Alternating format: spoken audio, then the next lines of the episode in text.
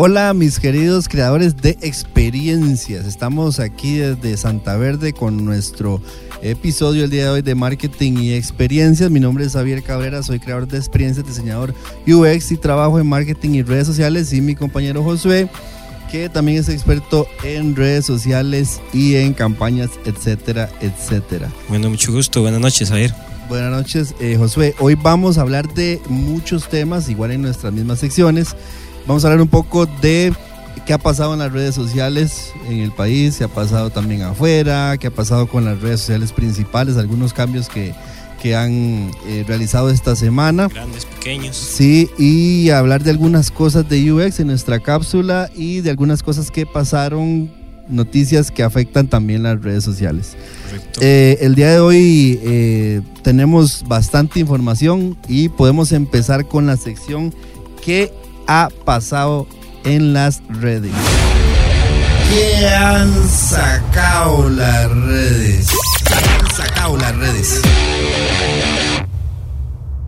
Y resulta que, eh, bueno, todos o la mayoría conocemos esta nueva aplicación TikTok TikTok, sí. Que ha sido muy popular ahora entre los adolescentes. No sé exactamente, ahorita no tengo el dato de los de, de la edad más o menos que lo utiliza, pero en Estados Unidos es un boom. Sí, exactamente, digamos, eh, TikTok ha logrado en este momento algo con los adolescentes que, que tenía casi completamente monopolizado Instagram y era que O Snapchat también. y Snapchat e Instagram, correcto, correcto. Este, y es que TikTok ha logrado eh, hacerse la, la aplicación en este momento más, más famosa, más popular o más utilizada en, en la, en la juventud. Dice que tiene más de 500 millones de usuarios Exacto, activos. Exactamente, Activos. sí. Y uno de los detalles también que estaba leyendo yo de un dato importante es que junto con la cantidad de, eh, de usuarios que tiene, también tiene un muy porcentaje de usuarios eh, activos, que es uno de los factores de que últimamente Sí. han tenido eh, Instagram para mal y es el hecho de que eh, sigue creciendo la cantidad de usuarios que tiene Instagram, pero en cuestión de publicaciones diarias, por decirlo de alguna forma, Sí. o en historias, Sí. más bien cada vez va bajando más y TikTok cada vez sube. Ok, sí, en realidad es muy popular en los Estados Unidos. Acá eh, las personas sí lo están utilizando, no sé hasta cuándo, cuál es el porcentaje de, de retención que tendrá, porque también se ha hablado un poco de que eso es un poco de las dudas que las personas tienen o las empresas tienen con respecto a TikTok y es su capacidad de retener los usuarios también. Porque también eh, muchas personas han dicho que después de 30 días dejan de usar la aplicación. A mí me pasó personalmente, yo sé que tal vez no soy el target de ellos, pero con Snapchat me pasa lo mismo. La recuerdo cada vez que sale un filtro que, que sea diferente y la vuelvo a usar y no la uso recurrentemente, tal vez porque obviamente no soy el target.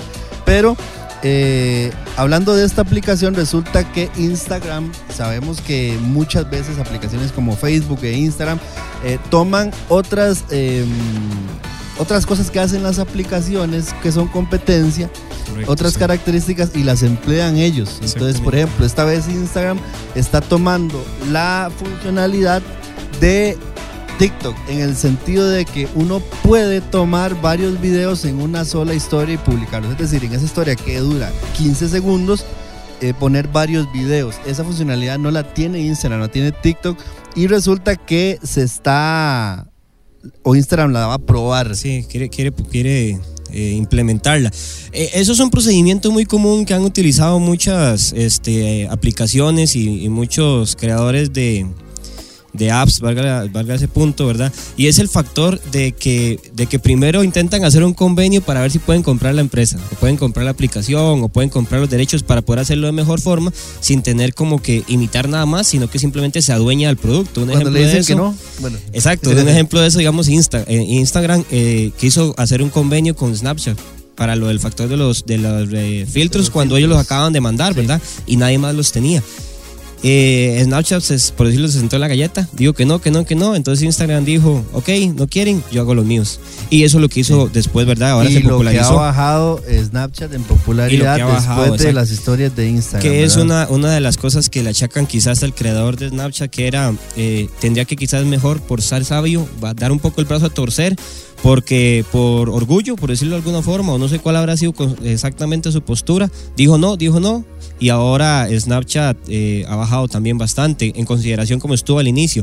Pero siguiendo con la línea de lo que vos comentabas, eh, eh, Instagram lo que está haciendo es eso, o sea, con los que no puede hacer convenio, llega, utiliza la misma idea, la toma y la, la, agarra para ellos y creo que ahora Instagram con el deseo de poder incrementar un poco sus, sus, seguidores más juveniles, por decirlo de alguna forma, lo que les ha robado TikTok, ¿verdad? ¿Qué es lo que hace y lo más sencillo de ahí? Este, busca qué es lo que eh, otra gente ve en, las aplicaciones de competencia y lo usa para ellos. Ahora, yo, tengo una pregunta muy puntual porque yo si tengo una marca que le gusta a los adolescentes, digamos por ejemplo Fanta, eh, no sé, algunas eh, papitas, lo que sea, ¿cuál?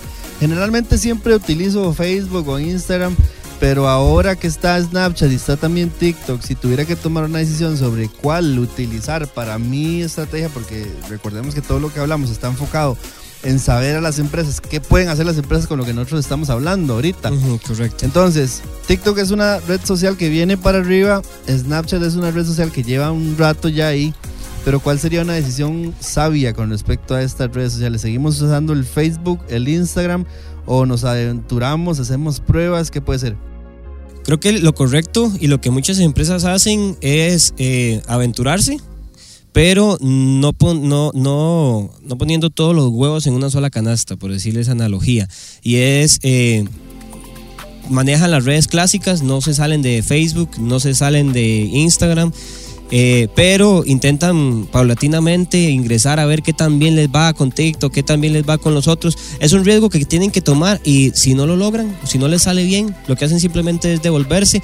Porque uno de los factores también que tiene TikTok, sin menospreciar el poder adquisitivo nato que puede tener un usuario de TikTok, y es que eh, uno de los factores que yo leí en un artículo eh, con respecto a, este factor de, qué tan valioso es el contenido que se puede crear en TikTok para las empresas, es el detalle de que eh, primero es difícil crear contenido en el, en, el sentido de la temática que maneja TikTok, que son videos musicales, rápidos, llamativos, eh, coloridos, que no, que, no, que no impulsan como a mandarte a, comprar un producto puntual, sino simplemente como una emoción rápida, que es lo que le gusta a los jóvenes. Y también está el otro factor de que su, la gran mayoría de su eh, público este, no es un público que tenga mucho poder adquisitivo. De manera que entonces a la hora de de mandarte a, mandar a la persona a, comprar un producto, ya ahí ya no se, no, del dicho al hecho no pasa nada. Sí. Bueno, en realidad lo que podríamos aconsejar a las marcas es que hagan un cruce de aplicaciones, que hagan pruebas, que tiren un mensaje grande o largo, tal vez vos sabes que los, los anuncios a veces son de 30 segundos, 10 segundos, 15 segundos y que lancemos pequeños contenidos de 5 segundos, de 8 segundos, 10 segundos para capturar ese tipo de joven si ese es mi público meta. Por ejemplo, si yo lo que estoy promocionando es un concierto, si lo que estoy promocionando es una marca como la que nombré ahora, que le gusta mucho a los adolescentes, o si realmente mis estudios me muestran que ese es el público meta.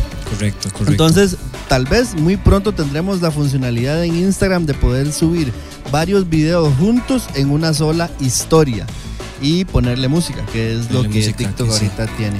Bueno, resulta que Pinterest está lanzando eh, una estadística, un estudio que se hizo, y estamos ahorita en septiembre y ya viene, obviamente, octubre.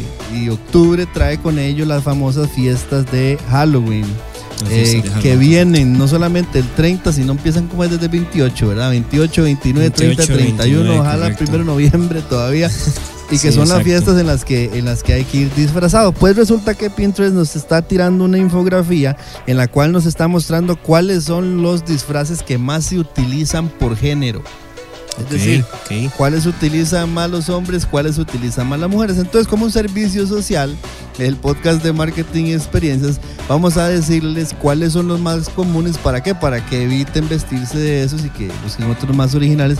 O si les viene en gana, pues que se sigan vistiendo como los que son más comunes. Te voy a decir, Josué, los primeros, los de mujer, los, los de mujer, más usados de mujer. De las chicas superpoderosas el primero. Luego, pirata. Pirata. Pirata. Luego, de circo, algo de circo. Luego de Stranger Things, eso no me, no me extraña. Ajá. luego de Alien, Alien. Ali. Luego la Sirenita. Ok. Luego una aquí en Costa Rica, Harley Quinn. Ajá, sí. Harley Quinn. Fijo. Luego es un traje de los 80, trajes de los 80. Sí, muy, muy. Stranger Things también. Sí. Bueno, el otro es de Alicia en el País de las Maravillas. Alicia en el País de las Maravillas. Ahora le voy a decir el de los hombres. ¿Ok? El de los hombres superhéroes. Cualquier superhéroe, ahí entra cualquier sí, superhéroe. Eso sí, sí, muy a lo seguro. Un vikingo. Bueno, para ser un vikingo, vestirse de vikingo, yo creo que tiene que tener un bueno, cuerpo, por lo menos ser gordo, alto, no sé. Algo ahí. Eh, Spider-Man. Ajá. Luego sigue el Joker, el guasón. Ok, claro. Y, bueno, claro, y el ah, Joker de, de, de Joaquín Phoenix. Bueno, fijo. ahorita que sale, eso es fijo. ¿verdad? Ese sí es fijo, se espera, claro. Sí, eso es fijo. Eh, luego dice que Jedi, el, el de Star Wars. Ah, Ok, como Jedi, Jedi. sí. Eh, luego de circo igual, de pirata, de Mad Max, la, la película, y Ajá. luego de robot. Entonces, si usted se va a vestir de algo, estas fiestas de Halloween, el 30, 28, como dije, 29, 30, 31, Sí, todo. cualquiera ahí. de- eh, de ahí busque otros, otros tipos de disfraces para no entrar dentro de esta estadística que nos está dando Igual hay que tomar en Pinterest. cuenta, quizás nada más como, como comentario rápido, ¿verdad? Que, que mm, Pinterest obviamente va a ser una especie de, de- de encuesta, ¿verdad? O sondeo muy a lo americano, ¿verdad? Creo que también considerando, ¿verdad? Porque Sí, sí. también lo- el No, punto de hecho, que es... de hecho esta, esta encuesta o este estudio es en toda América, desde arriba hasta abajo. Ah, de verdad. Sí. Ah, ok, ok. No, entonces, no, lo, que quería que hay- lo que quizás, exacto, quería tocar con respecto a ese punto es como la gran mayoría, pero quizás una de las cosas que también uno nota, ¿verdad? Es como, ¿Qué podría decirme de uno que se me haya ido, que has visto en, en las en bueno, las yo creo, o sea, yo espero que va a ser Enfermera, inevitable, va- enfermera. enfermera, pero creo que va a ser inevitable este Casa de Papel. Casa de- sí, sí. Va a ser lo- inevitable. a- a- en las- hasta en los desfiles del 15 de septiembre. Están- Sí, sí, para el domingo se puede esperar. Eh, ¿Qué eh, exactamente. eh, ¿Cuál más podría pensar? Bueno, de todos los superhéroes se puede eh, extender bastante. Bueno, este Watchmen, cuando en su momento salga, que supuestamente está para Watchmen, mitad de octubre, si no me equivoco. Eh, Aladdin, tal vez. Que salió Aladdin, correcto. Sí, exacto. O sea, quizás el fuerte que en este momento ahora Disney está teniendo con, con- con todo lo de sus plataformas, puedes levantar un montón Ahora, de sí. nuevos personajes. Ahora, tiro, tiro una idea para las marcas. ¿Qué, qué bueno sería ver una campaña, alguna marca que nos esté oyendo, que les llegue este, este, este mensaje de una fiesta de disfraces no tradicionales. Yo no, no sé cuál sería la idea, nada más estoy tirando una idea al aire y que, y que, y que sea una fiesta de disfraces no tradicionales. Tal vez sea una idea que ya se ha dado antes, pero eh, pues se puede profundizar en una lluvia de ideas y hacer una fiesta que, que no sea Correcto. tradicional con los mismos, con los mismos disfraces, no sé.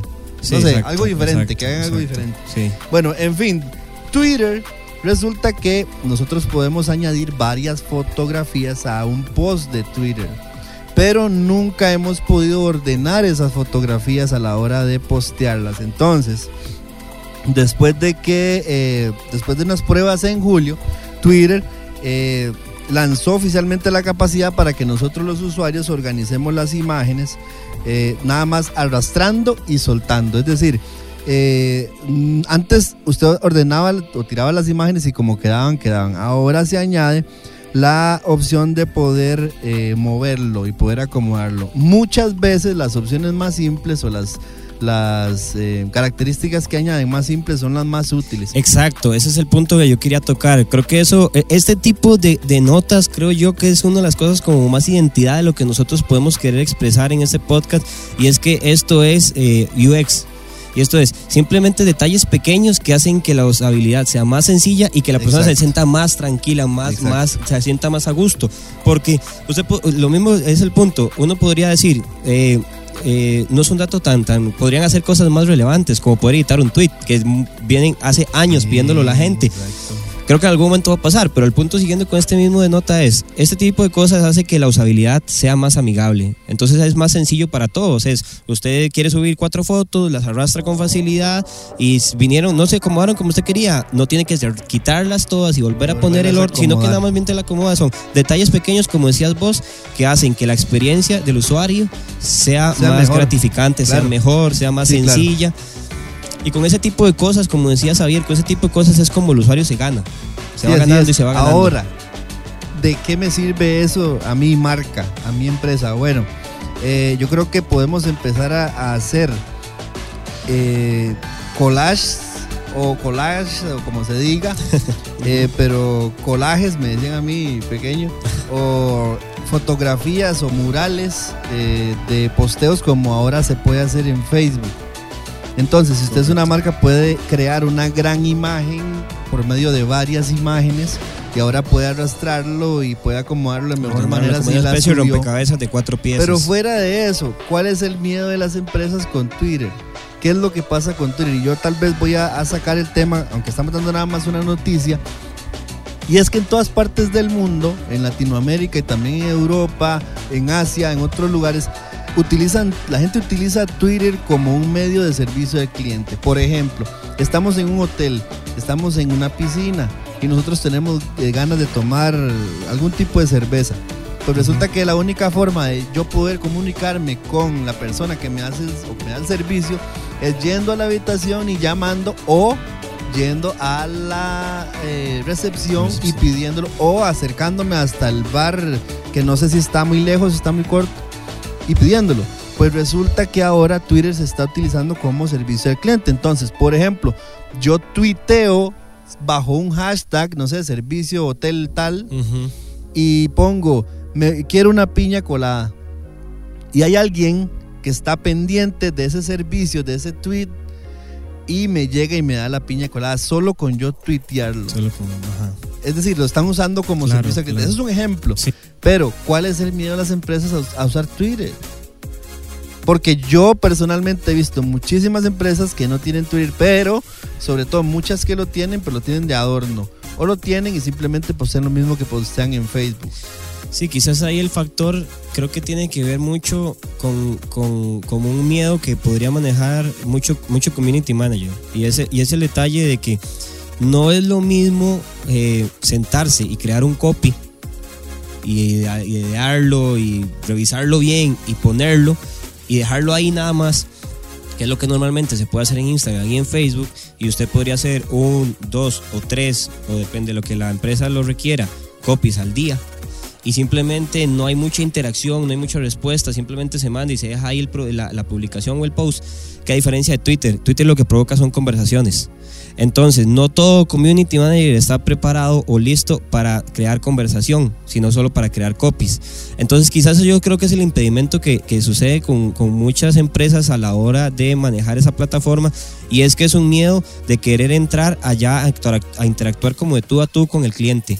Es como yo pongo algo, pero no simplemente es un posteo, porque se puede tuitear durante todo el día, sino que alguien más comenta, yo contesto eh, y puedo estar hablando con varias personas y la gente me puede hacer directamente críticas a- a- directamente a la empresa de que un producto no le gustó y la persona tiene que estar como más, más, más al tanto de, de- de poder manejar a todos los, todos los usuarios. Todas las diferentes comunidades. Es Exactamente. decir, la recomendación directa sería, eh, si sos eh, encargada de mercadeo tenés una marca grande o pequeña, mi recomendación es, abran Twitter, pruébenlo, eh, optimicen el perfil y empiecen a crear conversaciones. Correcto. Empiecen a crear un servicio al cliente por ahí, a atender quejas, empiecen a atender sugerencias, empiecen a atender lo que el cliente les quiere decir en conversación, empiecen a probar a hacer tweets diferentes, conversando, hablando, Preguntas, consultas, respondiendo. encuestas. Y pruébenlo un mes, pruébenlo dos meses, a ver si las personas empiezan a conversar y, y tal vez se lleven una sorpresa. Exacto. de lo que es esa red social. Correcto. Bueno, resulta que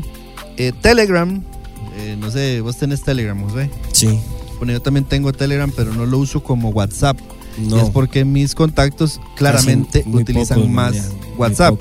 Pero resulta que Telegram troleó, como quien dicen, troleó a WhatsApp.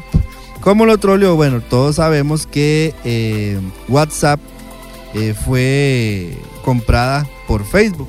¿verdad? Y todos pretendían que la red social creciera más de lo que lo hizo. Pero eso es un, un previo. Resulta que WhatsApp eh, generó un tweet o tuiteó un mensaje que dice o que decía, necesitas enviar un email pero el archivo adjunto es muy pesado. Prueba con WhatsApp, donde puedes enviar archivos de hasta 100 megabytes. Que eso fue lo que tuiteó WhatsApp. todo bien así. ¿Todo bien? Todo bien. Pero resulta que a los 30 minutos Telegram apareció en el tweet de WhatsApp para responderle eh, lo que contestó y le responde, necesitas enviar un mensaje pero el, el adjunto es muy grande. Eh, trata usando Telegram, donde puedes enviar archivos de hasta 1.5 gigabytes. Entonces, eh, bueno, resulta que lo troleó en ese sentido, ya que Telegram tiene muchísimas más funcionalidades que WhatsApp. Ahora, en el país claramente no se utiliza, pero muchos creadores de contenido, eh, muchas eh, páginas eh, también de consultores, páginas web, bloggers, exacto y cuánto sé de WhatsApp con respecto a estas funcionalidades. Por el momento, claramente WhatsApp reina aquí en Costa Rica, pero la noticia es el troleo que Telegram le dio a, a WhatsApp. Sí, correcto. Entonces, con esta nota cerramos la sección de qué ha pasado en las redes. ¿Qué han sacado las redes?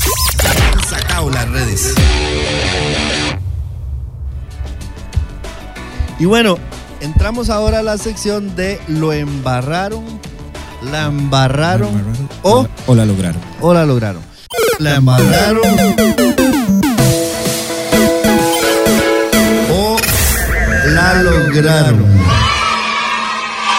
¿De qué se trata esta sección? Bueno, analizamos ciertas piezas publicitarias o ciertos posteos en Facebook o en las diferentes redes o campañas, lo que sea, y nos damos cuenta si la embarraron o si lograron su cometido. El primero que vamos a comentar, resulta que eh, para el Día del Niño eh, sacó los, bueno, la página Policías de Costa Rica sacó una imagen que dice la pasión se trae desde niño con un corazón en azul. Pero la imagen era de una, pues, de una chiquita, de una niña eh, con su rodilla en el piso y con una pistola apuntando para el frente. Entonces la pasión se trae desde niño.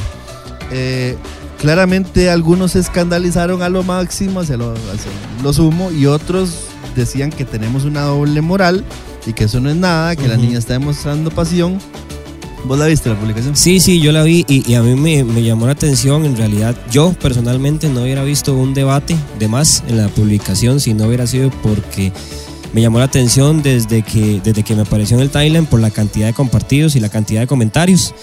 Y entonces eh, yo entré, lo leí un poco más y, me llamó bastante la atención porque, eh, como decías vos, Javier, creo que ahí se vio mucho como la doble moral.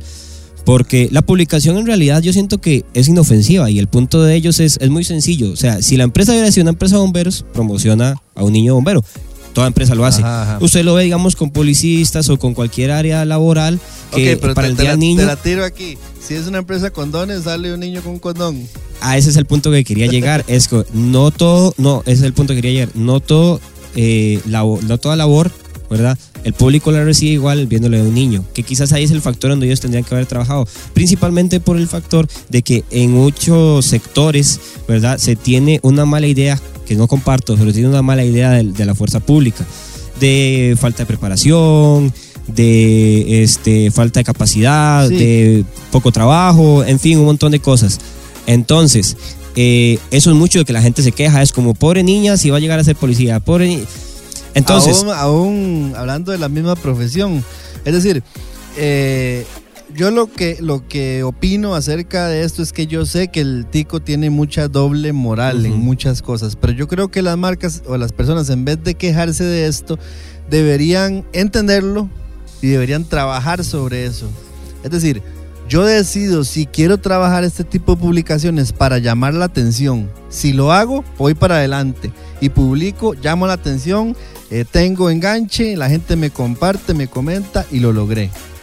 Pero si no lo quiero, no lo publico. Lo que digo yo es que lo hagamos conscientemente. No porque nos sorprendimos de, uy, se enojaron. No, ya sabíamos que se iba a enojar. Exacto, ese es el factor. Y nos arriesgamos. Exacto, ese es el factor. Y también hacer un buen, hacer un buen análisis de todo lo que puede conllevar la, la, campaña, la publicación, el posteo, el comentario. Generalmente eso no pasa. Pero es, a eso es lo que llego. Es importante porque quizás yo creo que el concepto que ellos querían manejar está bien y se hubieran ahorrado mucho solo con la niña, solo con que la niña no hubiera traído un arma. O se un hubieran detalle ahorrado muy, mucho muy con, sencillo. con el que la niña usara un arma de juguete. Eh, No sé. exacto. Lo que quiero decir es, aquí en las redes sociales yo tengo claro y las marcas deberían tener claro que más allá de su reputación que tienen que cuidar, tienen que correr ciertos riesgos que no necesariamente tienen que desembocar en, en un problema Creo muy que- grande. O sea, tienen que haber una evaluación de riesgos en la parte de redes sociales y decir, bueno, nos vamos a arriesgar con esto. Si hay muchísimos problemas, borramos la publicación. Eh, simplemente es decir, lo que las marcas deben de quitarse un poco es el miedo. El miedo, sí, El correcto. miedo a, a destacar, porque ellos están destacando por eso. Leo algún comentario. Dice, se escandalizan por ver una niña vestida con uniforme y una pistola de juguete y no se escandalizan viendo a más de una bailando reggaetón o maquillada como una mujer grande. Eso dice ella, ¿verdad? No son mis palabras. Y, de- y luego eh, dice este otro muchacho, mal, mal, mal. Yo soy oficial pero no me parece para nada esta imagen. Recuerden que las armas sirven para matar y en manos de una niña o niño no lo veo para nada coherente. Yo lo que creo, cada uno tiene su verdad y su forma de pensar, pero nosotros tenemos que tomar decisiones y decir, sí, va a causar polémica, pero aún así lo decidimos hacer porque quien causa polémica en las redes es quien destaca. En realidad es así. Bueno, vamos a hablar de otra publicación, pero antes vamos a decir, bueno, ¿la embarraron La embarraron. o la lograron? ¿Vos qué decís? Eh, yo creería que la embarraron. La embarraron. En realidad, como te decía, creo que la, la publicación original tiene un buen concepto. No, no tomaron en cuenta todos los factores que puede recibir la gente y al no hacer eso, se terminó embarrando en realidad. Ok. Seguimos con. eh, hay una publicación de Durex que salió hace un, hace un ratillo. Y tal vez cuando este podcast salga va a ser todavía más, un poco más, de tiempo. sí, quizás. Pero hay un ejemplo o una publicación de Durex que sacó, eh, que sale, voy a escribir un poco la imagen, sale una, una persona vestida de negro, con un saco de negro, eh, con las manos, con los brazos cruzados, una mano sobre la otra, pero entre las dos manos Como si tiene- estuviera en un funeral, como es si- algo así. Sí, como si estuviera en un funeral porque se ve difuminada la parte de atrás, un- una flor. Ah, ok. Y también eh, entre las manos tiene una caja de condón Durex rojo. Color rojo supongo que es para que destaque del, Sí, sobre el del resto. uniforme. Sí, lo que anda, como anda puesto. Y dice el texto. Dice, no todos los entierros son tristes. Ok. Ajá. Eso dice. Y dice en, en el script, o en la parte de abajo dice, el de Tite, por ejemplo. Ok. ¿Ok? Entonces, yo lo entiendo muy bien porque yo sé cuál es la canción de Tite. ¿Verdad? ¿Vos- vos conoces la canción de Ajá, Tite? sí, claro. Ajá, de ese reggae Popular. eh, de antes que era un poco de doble sentido. Ajá. Entonces, Du- Durex nos está tirando que no todos los entierros son tristes. Aquí no lo voy a explicar. Yo creo que la gente lo entiende Lo o no lo ajá. entiende. Yo lo que me topo en los comentarios es que hay gente que no sabe de qué está hablando. Hay gente que no escuchó esa canción. Pero no es necesario que no escuche esta canción porque creo que sin el script sin se el script, entiende. exacto, sin el script se entiende. Yo creo correcto. que Durex se ha caracterizado por una por campañas de este tipo, campañas un poco de doble Eh, eh, sentido. es un factor es un factor que Durex siempre va a tener que manejar como por el ejemplo que vos decías anteriormente y es que ya es el subproducto en sí por decirlo de alguna forma ya es un tema delicado en el sentido de que siempre va a crear polémica ya en sí el producto no es lo mismo Sí, vender pero ellos simplemente podrían poner eh, tres cajas de condones ahí y decir eh, protégete y ya. Por O sea, eso, podrían por eso, optar digamos, por ese tipo de por eso también. por eso digamos ellos podrían optar pero pero no viene de la mano con lo que ellos no- con lo que ellos siempre han hecho digamos A- al factor que llego yo es que este como decías vos para poder destacar ellos van a tener que jugar muchas veces con fuego por el producto que ellos venden. A Ahora, diferencia de otros de Yo otras he marcas visto esta imagen, yo he visto esta imagen en grupos de community manager aquí en Costa Rica o en grupos de mercadeo, etcétera, en los cuales eh, tal vez la gente los pone para que otro comente cómo, cómo ven esta imagen y los otros le ponen, eh, yo lo- te digo lo que yo vi, eh, escriben, bueno, que el entierro de un familiar es algo muy triste, que, que le recuerda al abuelo que se murió, que es algo triste, que, que no deberían jugar con eso. Esos son los comentarios que yo escuché, pero ojo, los que escuché en ese, en ese Chat. foro. Ajá. Pero en el foro de Durex y en los comentarios de esa imagen, pues Han resulta recibido que... buenas críticas Resulta que sí. Dicen, esto se le llama publicidad de la buena, un comentario. El que está a cargo de la publicidad es un genio. Eh, exijo que le den un aumento el que está a cargo de la publicidad eh, del departamento de marketing. Entonces, a mi opinión, y creo que es, es uno habla de acuerdo a la comunidad que tiene. Y si la comunidad acepta ese tipo de ese publicidad, es el punto, muy buen punto, quizás. si, si ese- si la comunidad acepta ese tipo de publicidad, los de doble moral que utilizan ya sea otras marcas o no utilizan nada o simplemente tienen sensibilidad ante una imagen de un entierro que creo que eso está en cada uno, eso, eso no lo decide uno, pues yo creo que ellos la lograron. Exacto. No, eh, yo, yo también comparto con vos que yo creo que la lograron y quizás para sacar, eh, eh, para poder rescatar y dar un, un- un- modo de conclusión, por lo menos en esta publicación en específico, de lo que vos comentabas y de consejo al resto de, de creadores de contenido o a empresas, ¿verdad? Es en el factor de que ellos deben de estar claros cuál es su público, cuál es la comunidad a la cual ellos se están dirigiendo con respecto al producto que están vendiendo y no con respecto a la campaña en específico, que a veces pasa con muchos con muchas eh, empresas y con muchas marcas en específico y es cada publicación o cada posteo o cada campaña se dirige a un público en específico. Entonces van son como muy fluctuantes, se van para un lado, se van para el otro, no han establecido un no mercado. saben quién es su Exacto, público, exacto. Eso ya sería en la peor instancia. Pero a veces lo correcto, lo correcto en realidad es establecer un público, establecer un mercado, establecer un, un- un público al cual llegar para la empresa en sí, para el producto que se vende en sí, y a partir de ahí crear, hasta por decirlo de alguna forma, un tipo de publicación, una identidad, un tipo de humor con Sí, el cual usted pueda jugar con eso y ya poder manejarlo, que ese va a ser el factor. Quizás vos, ah, como decías vos, ¿por qué no se recibe, no se recibe bien ese, esa publicación en el foro que vos vistes?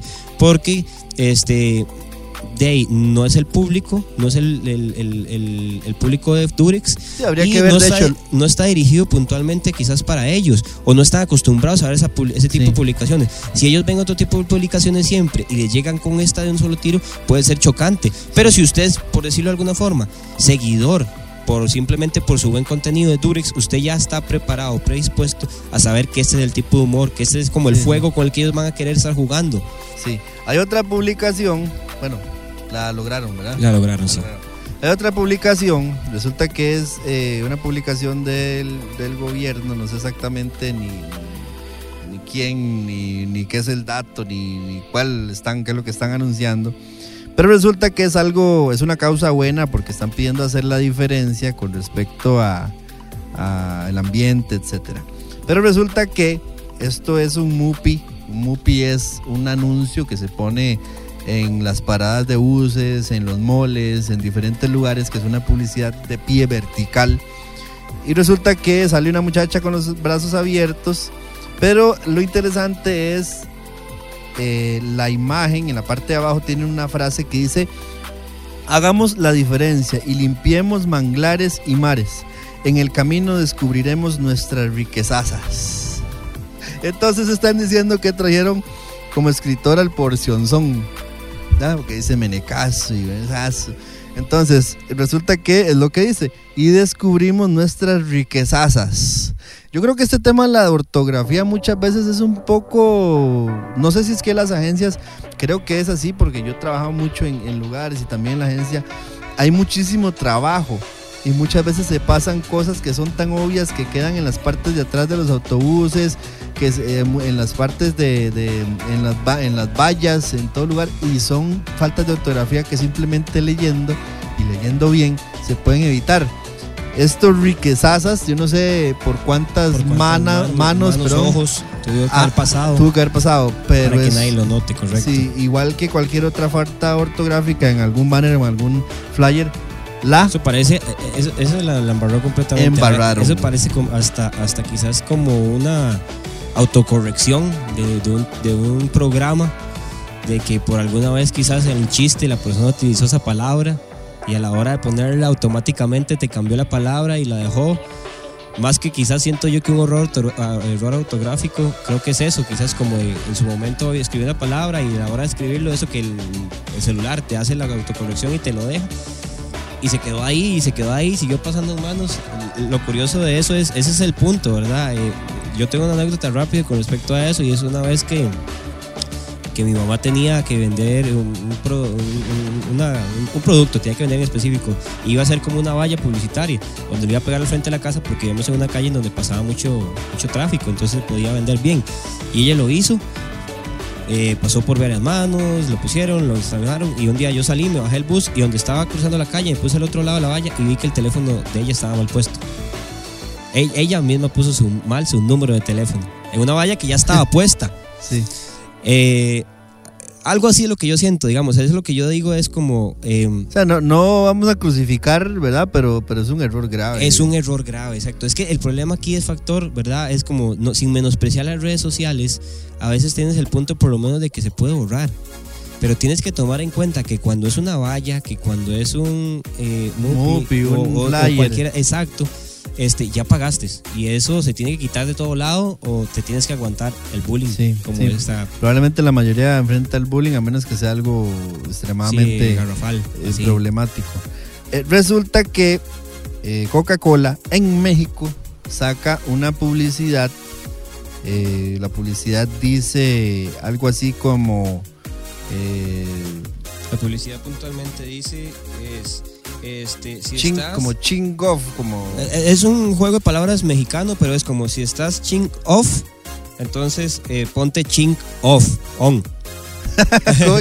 Algo así. Ok, eh, si estás ching off, o sea, ching off, Ajá. de off, de apagado. De apagado, ¿verdad? sí. Con, con todo el mundo, una- dos, dos muchachos tristes ahí. Ajá. Resulta sale una imagen a la par, entonces ponte chingón. Exacto. Eh, ahora sí. sí, ok. Entonces, chingón en, en, en- en México es una palabra de, mala o una palabra que uno diría a un niño, supuestamente. Exacto. Entonces, resulta que por medio de Facebook, una, una señora salió dando, haciendo un, un live hablando de Coca-Cola, hablando que ella amaba Coca-Cola, que siempre ha querido Coca-Cola.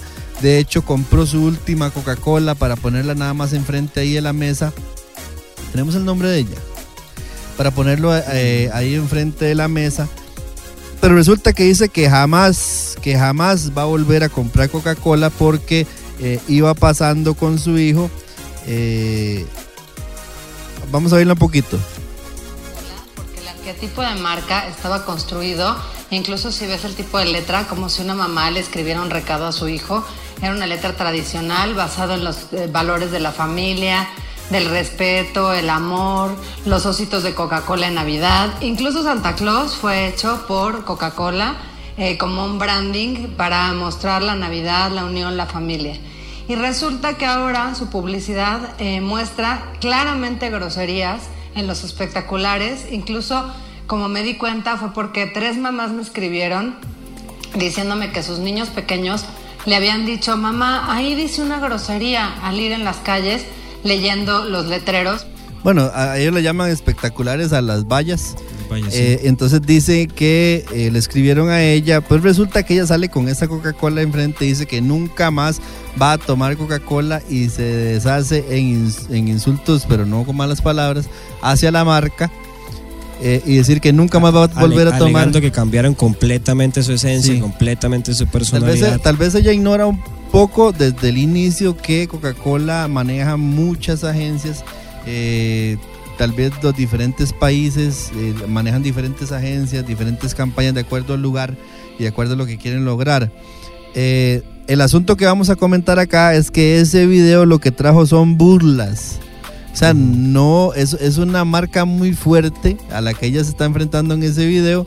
Y resulta que lo que pasó en las redes es que empezaron a burlarse de ella y a decir, bueno, ¿qué va a hacer Coca-Cola ahora contra este, contra este problema que se le viene encima tan gigante que ya no va a tomar Coca-Cola? Bueno, resulta que la, eh, al final las redes sociales a veces son una ruleta, no sabemos cómo van a, a reaccionar las personas porque básicamente si nos vamos al inicio de lo que ella está diciendo, se supone que tiene razón. Sí, hasta el inicio tiene razón, correcto. Porque la niña está una niña está aprendiendo a leer o un niño está aprendiendo a leer y ve una mala palabra en, el, en, en las vallas. Resulta que en principio podría tener razón por los valores que ella tenga, pero resulta que las redes sociales son una ruleta Una y la gente lo que hizo fue tomarlo y agarrarlo en, En, en son en de burla, correcto. Sí. Y, y también ahí también el factor es, es, es llamativo, ¿verdad? Que como decís vos, a ella en su momento se la ha estado burlando por lo mismo que dices, ¿verdad? De que de que ahora como Coca-Cola a Coca-Cola va a asimilar eh, esas menos ventas de menos y qué va a hacer Coca-Cola. Pero el factor es, igual nosotros no sabemos, esos son los que comentan, igual nosotros no sabemos cuánto impacto creó verdaderamente el video, Bueno, porque ese sí. video se compartió 36 mil veces. De esas 36 mil veces, ¿cuántas personas puede que de verdad digan, no que, comp- no, que comp- no compren Coca-Cola, pero sí se decepcionen del producto? Y digan, ah, mira, eso ser. lo hicieron mal. Sí, sí, Porque puede ser. el factor ahí que hay que tocar, quizás poniéndome, intentando como eh, mostrarles a, a los oyentes ambos lados, y es, yo me pongo, o intento poner el lado de ella, y quizás yo lo que considero es, no da la capacidad de un creador de contenido, de un publicista o de un diseñador para poder hacer una publicidad para Coca-Cola sin tener que recurrir a esas palabras. No, tienes, me, me- me explico la idea. Sí, sí.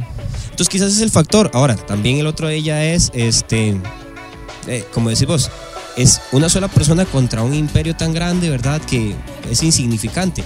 La pregunta aquí quizás es, nosotros, mm, bueno, puede que sí, nos esté escuchando alguien así, eso sería ideal, pero si no es así, nos estamos dirigiendo a personas que quizás manejan campañas eh, más pequeñas, empresas más pequeñas, que también pueden pasar situaciones así.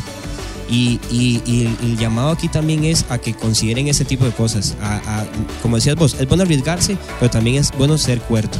Yo también creo que no podemos tampoco menospreciar la queja de un usuario. Exacto. eh, Entonces. Coca-Cola no se seguirá a hacer algo con esto, eh, pero por lo menos acá en el país no podríamos menospreciar simple una, una queja, por ejemplo, una recomendación que nosotros siempre damos es en los comentarios de Facebook, en, en donde yo puedo dar- darte una puntuación en tu página de Facebook, te doy cuatro estrellas o tres estrellas, la recomendación es, si te dan dos estrellas o una, escribí también, o sea, escribí debajo y pregunta qué fue lo que pasó, trata de conciliar, si es necesario regalar algo para que la persona tal vez tenga una buena experiencia, porque uno no puede subestimar la queja de un, de un usuario o de un cliente y qué es lo que va a pasar. Creo que hay temas muy fuertes en el país sobre los cuales no se puede hablar eh, de manera negativa o de manera despectiva, simplemente por, por la moral, ¿verdad? Y porque no se debe hacer, pero por ejemplo, yo eso en Costa Rica, que haya tenido consecuencias así, solo lo he visto recientemente en temas de LGTBI, por ejemplo. Correcto, sí. Eh, o en temas de prácticamente en de esos, feminismo también, feminismo, quizás. Ese en- tipo. de las mujeres, eh, cosas de esas. eh, Porque son temas que se tienen que, como decías vos, que se tienen que manejar con cordura. O sea, son temas Sí. delicados, son temas que verdaderamente no, no puedes simplemente por crear polémica decir algo porque sí, nada más. Ese es el factor. Y también, como, como decías vos, en el sentido de las calificaciones en las páginas. eh, lo que debemos de recordar, y yo creo que todos lo, hemos escuchado y lo tenemos claro, es eh, las malas opiniones se corren más rápido. Y como decías vos, puede ser que de cinco personas, cuatro te dan cinco estrellas, pero una te da una. Eh, lo correcto no es decir, ah, bueno, eh, esa una se va no y ya. solo eso, que Facebook muestra primero la, la negativa. sí, que correcto, tenga exacto. 50 positivas. Exacto, exacto. Entonces, lo recomendable es perder para ganar y, y convencer a esa persona. Los que nos estén viendo, que tengan páginas, pueden tener eh, alguien que les ha puesto fijo tres estrellas, dos o una estrella. o un Conversen- usuario en específico que quizás le hace la vida difícil en sus comentarios. esa es la- Sí, tratar de- hasta lo más posible de quitar esa, esa sola estrella, etcétera, tratando de conversar con el usuario. Y bueno, aquí cerramos con la sección La embarraron o la lograron. lo lograron. La embarraron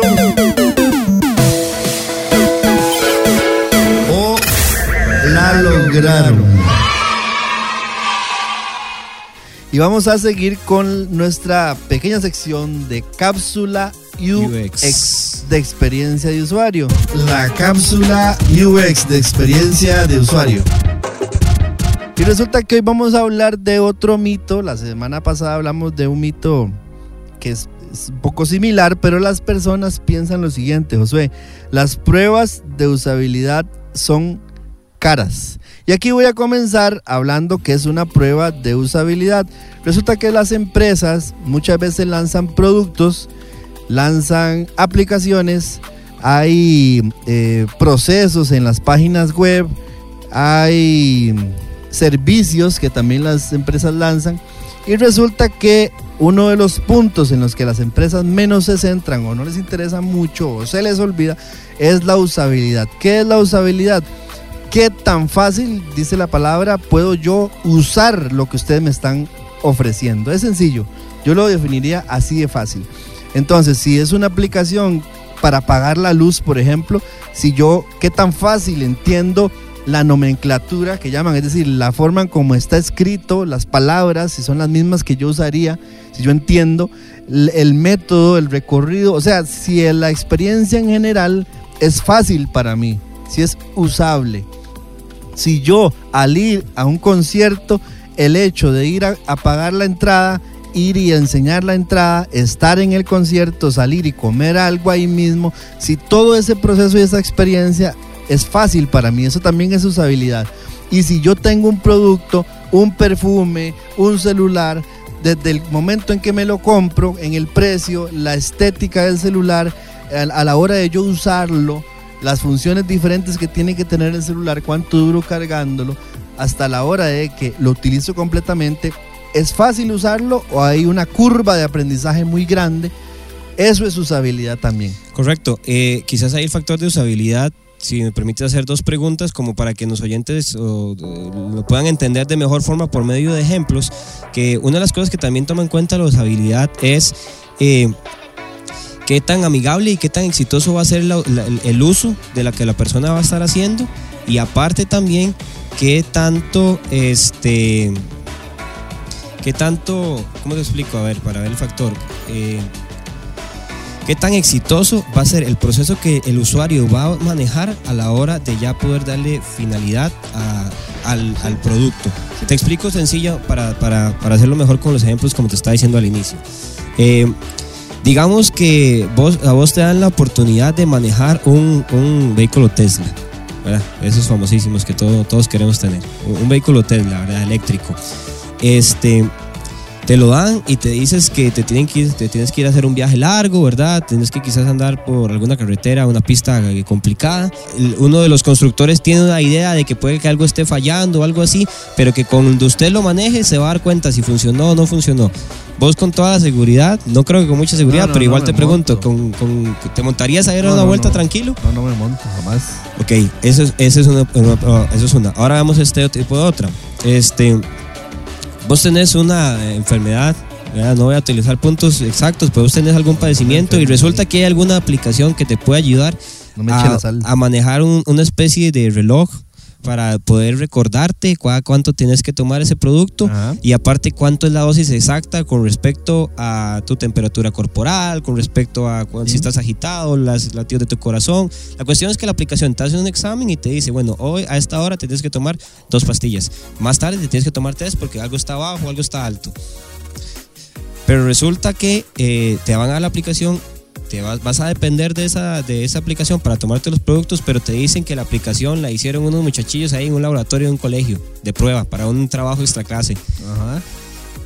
Vos, si, vos confiarías teniendo un padecimiento este, tu salud en una aplicación así sin, sin, sin mucha experiencia. Claramente no. Claramente no. Yo creo que las dos, las dos preguntas son más que claras que ninguna de las dos saldría muy exitosa, creo que para ninguno de nuestros oyentes. Aquí lo que quiero llegar con respecto a eso es, eh, las pruebas de usabilidad, para adelantarme en el punto que estaba comentando Xavier, es, las pruebas de usabilidad se tiene el factor de que a veces son muy costosas, primero porque se cree que debe de recurrirse a un personal muy elevado. Ahora, ahora, antes de eso, ¿quién, ¿quién necesita pruebas de usabilidad? Bueno, en realidad la pregunta es ambigua, porque es depende del producto en realidad de lo que se esté vendiendo, pero según el principio, eh, la prueba la necesita todo. Eso, eso es lo que voy, a eso es lo que voy, José, porque el UX es una cultura. La experiencia de usuario es una cultura para las empresas. Debe ser una forma de pensar para cuando hagan lo que sea. Entonces, por eso es que estamos diciendo que las tratando de desmentir este mito que dice que las pruebas de usabilidad son caras. ¿Por qué? Porque las empresas deberían estar haciendo pruebas de usabilidad siempre y no pueden gastar mucho siempre.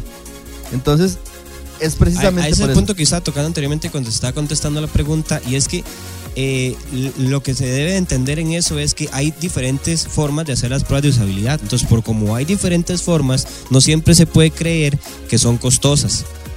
Hay algunas que depende del producto va a ser inevitable. O sea, ese, es el punto. No queremos darle a entender al, oyente que todo es barato. Depende de, la, de lo que se quiera eh, eh, probar, así va a depender el precio.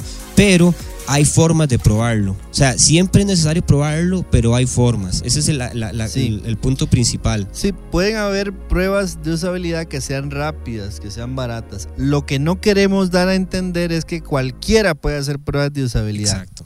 Entonces, usted necesita un experto en UX, usted necesita un experto en investigación, en ejecución. Puede ser un sociólogo, un diseñador UX, un antropólogo, un periodista, que esté formado para el usuario.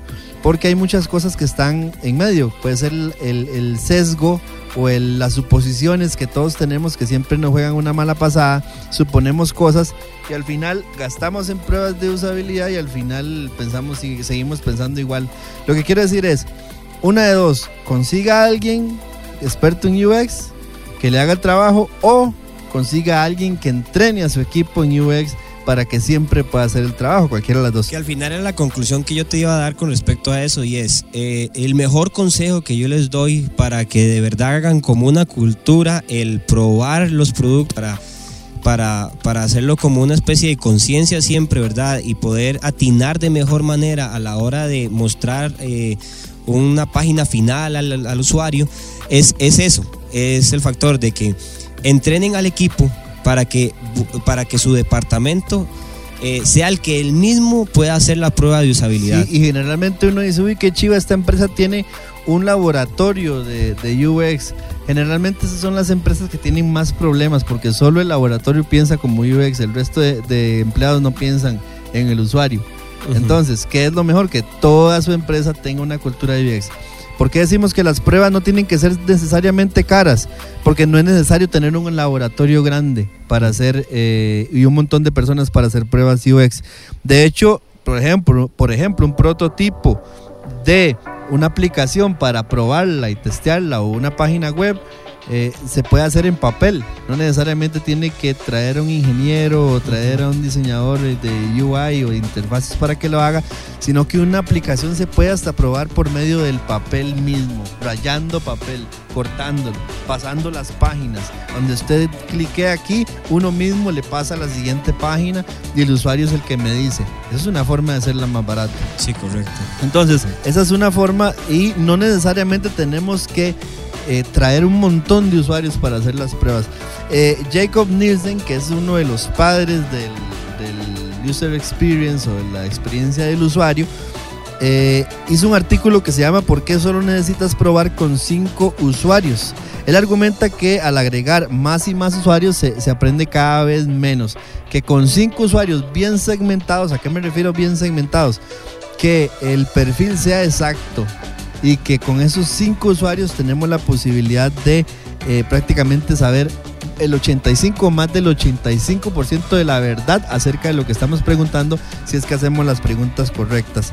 Entonces, eh, resulta que otro experto, Nate Bolt, eh, tiene muchos métodos de pruebas de usabilidad rápidas. Si ustedes ponen en Google pruebas de usabilidad rápidas o usability test o fast usability test, le van a salir muchísimas técnicas para probar diferentes productos, servicios o interfaces.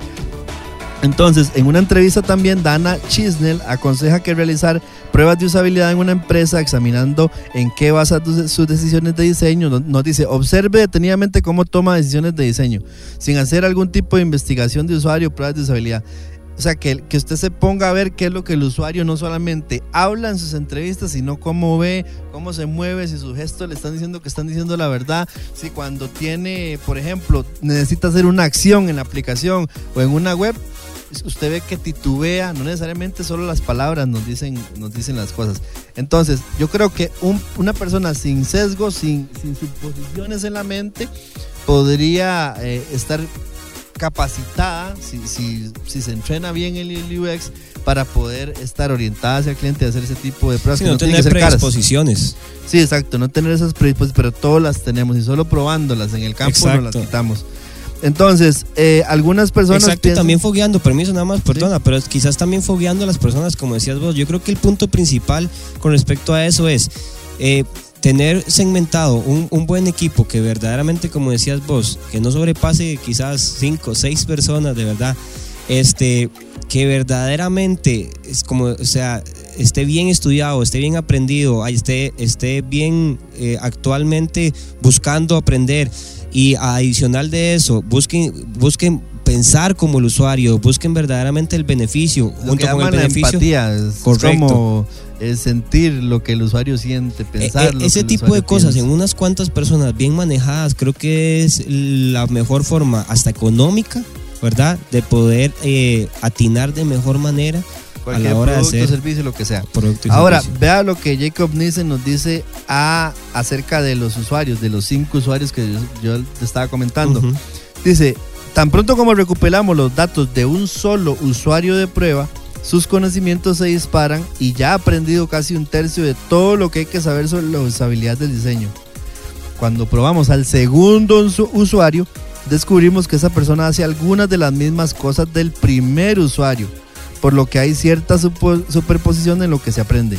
Entonces las personas son diferentes. El tercer usuario hará muchas cosas ya que observó como el primer usuario y así de seguido. ¿Esto qué nos dice? Que no tenemos que eh, poner, por ejemplo, que yo hablo mucho de los focus group, que no funcionan tanto. Esas pruebas con cinco usuarios no pueden ser grupales. Porque si no, lo que vos haces, yo lo aprendo y lo sigo, el tercero lo hace igual, el cuarto lo hace mejor, etcétera. Tienen que ser individuales. Después estamos lanzando eh, muchísimas cosas para profundizar en este tipo de, estudios y en este tipo de pruebas de usabilidad, pero tan solo con cinco usuarios bien segmentados podemos hacer pruebas de usabilidad que no sean caras. Correcto. Entonces, eso es lo que queremos eh, derribar el día de hoy, el mito de que las pruebas de usabilidad tienen que ser necesariamente caras. No tienen que ser necesariamente caras. Se pueden hacer hasta con un papel y con un lápiz. Aquí cerramos nuestra sección de la cápsula UX de experiencia de usuario. La cápsula UX de experiencia de usuario. Y resulta, Josué, que eh, en esta semana en el país, esta semana en el país, podríamos hablar, siempre hablamos al final, del meme de la semana o de la situación de la semana. Pues resulta. Eh, una situación que parece meme también. O una situación que. Una situación que parece meme que yo creo que es esta ocasión. Esta ocasión. Eh, esta ocasión resulta que todos conocemos, por lo menos en Costa Rica, a Gravy Moya, ¿verdad? Que él es encargado como de destapar. Destapar. Lo que nosotros los costarricenses llamamos chorizos o corrupción. O, irregularidades, correcto. Irregularidades.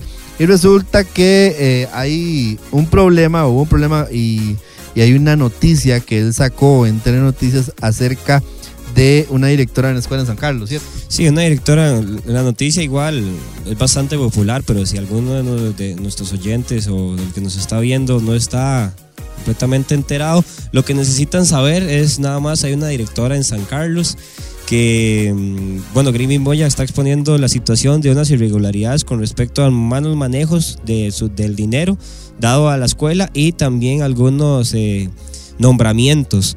Eh, cosas como, por ejemplo, de que ese es el video, el video cosas eh, como, por ejemplo, de que algunos docentes, especialmente una muchacha en, especial que tomó unas vacaciones para ir a Europa, irregularidades y después no se las rebajaron. En la, en la, media entrevista, la muchacha, bueno, hace esto.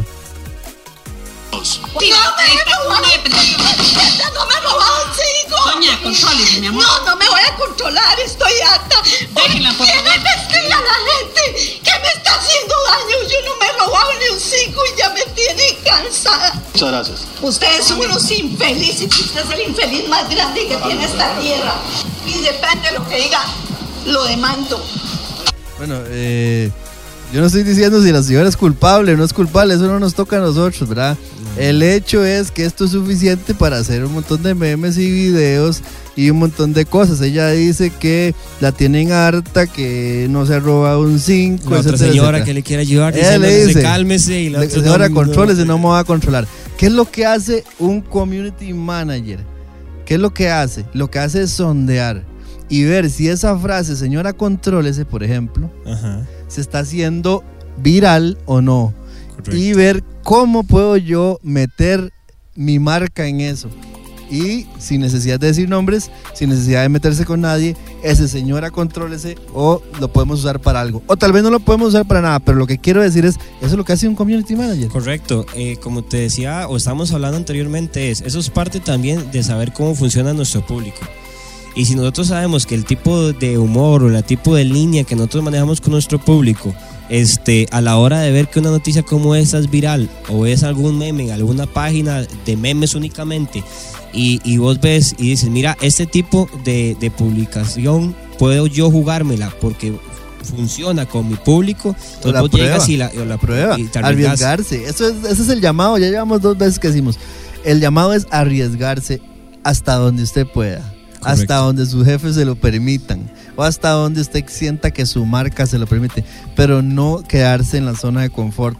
Eh, bueno, ya eh, estamos dando consejos y lo que queríamos hacer. Eso es parte rápido, como de, por decirlo de alguna forma, eh, poder en México, no sé si acá habrá una palabra en específico, pero en México lo dice como subirse al tren del mame que es como hay mucha bulla, en la vara, meterse, en la vara, hay mucha bulla, hay mucha, hay mucha mucho, e, algo en específico, alguna noticia está causando mucha bulla, entonces usted nada más se aprovecha. en la vara. Se, aprovecha. O sea, las marcas, métanse en la vara. O sea, eh, dejen un poquito el miedo, se arriesgan, un poquito. Igual es el punto de la publicación. Esta señora o este meme o esto no va, a no, no va a sobrepasar los 15 días, no va a sobrepasar la semana.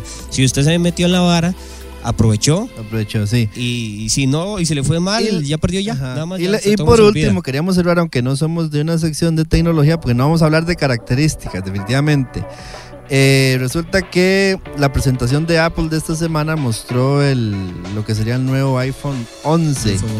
Y resulta que han habido, solamente pongan, les voy a pedir que pongan en, en Google Memes iPhone 11, porque hay una una locura con respecto a las tres cámaras como las pusieron en el, en el iPhone. Yo no sé, ¿habrá algo que iPhone, o sea, hubiera sacado esta semana que no provocara memes? Cualquier cosa. Es que e, e, es el, yo, yo creo que te comentaba fuera, fuera de, de, acá que, que el, el, factor con iPhone es que ya es una cultura, o sea, ya es algo que se espera. Cada presentación de ellos eh, hacer memes, independientemente de lo que saquen, aunque sea algo revolucionario, aunque sea algo revolucionario, igual lo van a decir, alguien ya lo tenía. Entonces, eh, eso es algo, o sea, es algo que se espera. Van a haber memes, sí o sí, cuando Apple saque algún producto. Y entonces, ahora lo que hacen es buscar alguna debilidad o algo que sea fácil de poder manejar para poder darle. sí, entonces, por ejemplo, la cámara, las tres cámaras se forman así en la parte de atrás del teléfono y resulta que lo identifican con los tres ojos de Ten